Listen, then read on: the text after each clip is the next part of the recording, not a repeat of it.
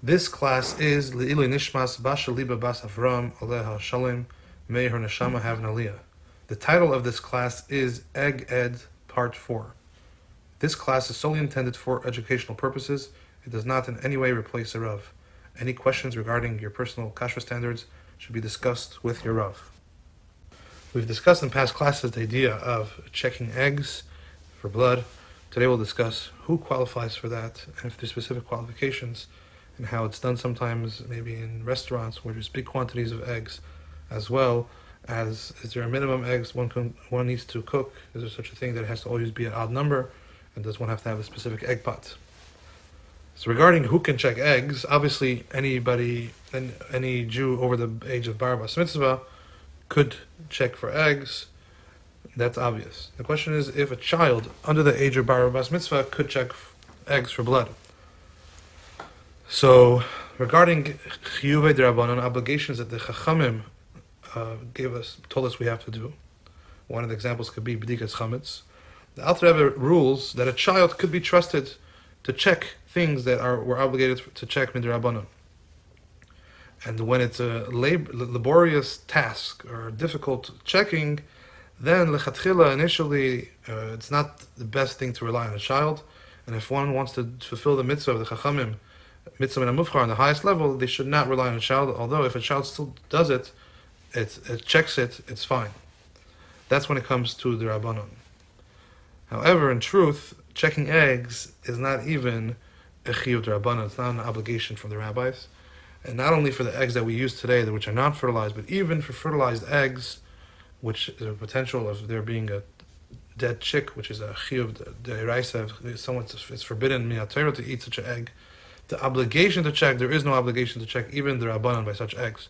As we mentioned briefly in other classes, Shulchan Aruch mentions that we rely on chaz, on majority, on raiv, and since majority of eggs do not contain blood spots, there is no obligation to check. Although the Ramah writes that the minhag, the custom, is to check when it's not too difficult. But when it's a little difficult, when there's not enough light, or when the egg was hard-boiled, then we don't check it. Even when the eggs are fertilized eggs, all the more so when it's not fertilized eggs, that there is no obligation, and the only reason why it's done is because of a minhag, because of a custom. Therefore, based on that, the commentaries explain that since it's only a minhag, it's only a custom to check, definitely a child could be relied on to check. Obviously, the child just re- requires basic understanding of what blood looks like and how to practically check the egg so that they are actually checking it and not just uh, cracking it open and not properly checking. Now, regarding someone who is not frum, or someone that's not Jewish, could you ask uh, someone that's not frum or a non-Jewish person to check? So regarding a non-frum person, if they care about kashrus to a certain extent, and they know that you care as well, then for such a thing, since it's a minhag, it's okay to rely even on a not frum person uh, to check the egg. When it comes to a goy, to a non-Jewish person, some want to say that you could even have a goy check since it's only a minhag, but the goy should be given an incentive to find the blood. For example, if they find the blood spot, you tell them you'll give them a dollar or five dollars, whatever you think will be enough of an incentive. Then in such a case, since the guy is benefiting from this, he will uh, look for the blood, he'll find it, and uh, he'll, he'll show it to you. Um, that's what some say, some may disagree. One, if one comes to, to such a situation, they should ask thereof if they can rely on this. There are many ashgachas out there which will rely on this in restaurants and caterings where sometimes hundreds upon hundreds of fresh eggs need to be checked, and the mashgiach is busy checking other things like lettuce, which is much more of a serious chiyuv obligation to check. And if he starts being busy checking hundreds of eggs, he'll neglect the other areas of the, or in general, watching the kitchen. Therefore, ashgachas like the O U and the Chafke and others will use the system of telling a guy to check and giving an incentive that's strong enough that's going to give the guy uh, a desire to come forth and find the, the blood spot and, and show it.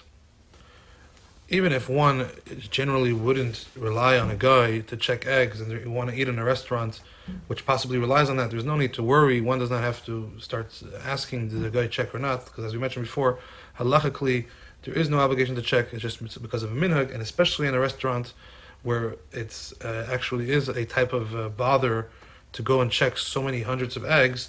Halakhically, even according even according to the minhag that we do check when it's not uh, when it's not bothersome, this would be considered bo- considered bothersome, and according to uh, simple understanding of the Ramah, one wouldn't have to go to check all those hundreds of eggs if uh, you know if it's not feasible. So therefore, having a goy check them is going a little bit above and beyond what's needed, and it's totally acceptable. It's totally fine. One does not have to uh, get worried if they could eat in such a place. Now we'll go into the next aspect of cooking eggs. How do the eggs affect the pot? So if one cooked an egg with a blood spot in it, or fried an egg with a blood spot in it, so it depends if the egg was an egg that was fertilized or not. If the egg was fertilized, then it's more problematic because the entire egg could be a potential dead embryo, which then in such a case the pot must be kashered and the frying pan must be kashered. However, if it's a non-fertilized egg, like the eggs we have today, the blood spot itself is the only issue, and that blood spot itself already is batul, usually is nullified within the egg. There's usually sixty times more egg than that blood spot, and even if not, there's also water usually, and usually it's it's not a problem. In addition to that, the Chachamim only forbid us to eat that blood spot because of maris ayin, although there are some opinions that hold it not, that, that the Chachamim actually hold the blood is fully forbidden. But the generally accepted opinion is that this blood is only forbidden because of maris ayin. That means you just can't eat it because it looks wrong to eat it. But the blood itself doesn't even have to be batul. In theory, even if there was more blood, since it's coming from a non-fertilized egg, it cannot make the pots non-kosher. However, back in the days when most of the eggs were fertilized, people wanted to be cautious to not make their to not treif up their pots, and therefore there was a custom that some people would have, that they would have a separate egg pot, a unique egg pot, like that. Worse comes to worse, if an egg was cooked in the pot and the pot becomes not kosher, they could wait twenty-four hours and kasher it. And in the meantime, they have they're not stuck in their kitchen; they have other pots to use. But if they would use a regular pot and then they, the egg has blood in it, now they'd be stuck and they can't use that pot for twenty-four hours until it's kasher. That was one solution.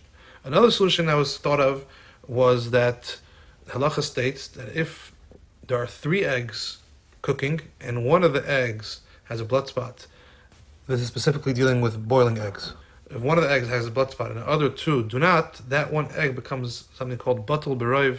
It becomes nullified in the majority, because there's a majority more eggs, there's two eggs to one egg, so majority of the eggs are kosher. They actually make it that now those two eggs did not become treif and the pot did not become treif, and you just have to remove that one egg that was a had blood spots. And once that egg is removed, everything else is fine. Based on that, there was another solution that you don't have to have a unique um, pot for eggs. You use, you can use a regular pot, as long as you just always make sure that there's a minimum of three.